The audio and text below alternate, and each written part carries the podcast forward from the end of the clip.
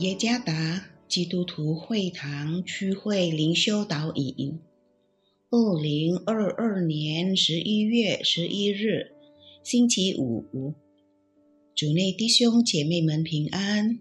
今天的灵修导引，我们要借着圣经马太福音第六章二十五到三十四节来思想今天的主题。忧虑毁坏了生活。作者李永峰牧师。马太福音第六章二十五到三十四节。所以，我告诉你们，不要为生命忧虑，吃什么，喝什么；为身体忧虑，穿什么。生命不胜于饮食吗？身体不胜于衣裳吗？你们看那天上的飞鸟，也不种，也不收，也不积蓄在仓里。你们的天赋尚且养活它，你们不比飞鸟贵重得多吗？你们哪一个能用思虑使寿数多加一刻呢？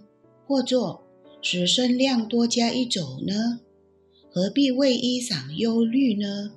你想，野地里的百合花怎么长起来？它也不劳苦，也不纺线。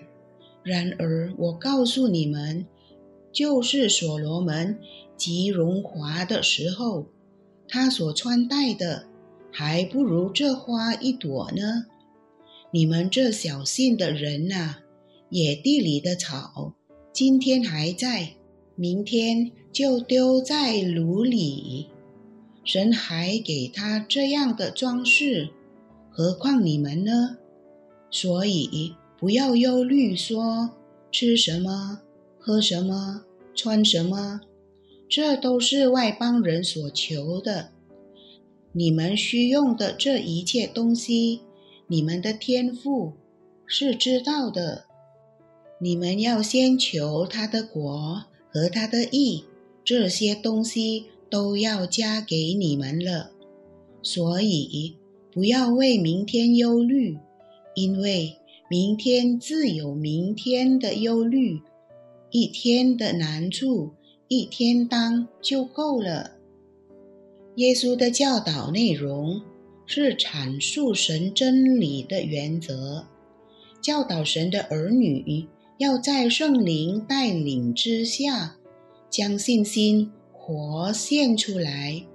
任何人都可能经历生活中的困难，无论是活在基督里的人，或是在基督以外的人。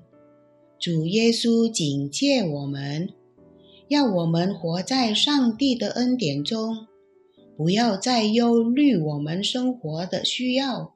和担心未来，他安慰我们说：“他必供应我们的需要，因为这是他的应许。”耶稣曾说过三次：“不要忧虑。”三次都使用连结词，所以或因为二十五、三十一和三十四节，他说：“天上的飞鸟。”也不种，也不收，也不积蓄在仓里。你们的天赋尚且养活它，野地里的百合花怎么长起来？它也不劳苦，也不纺线。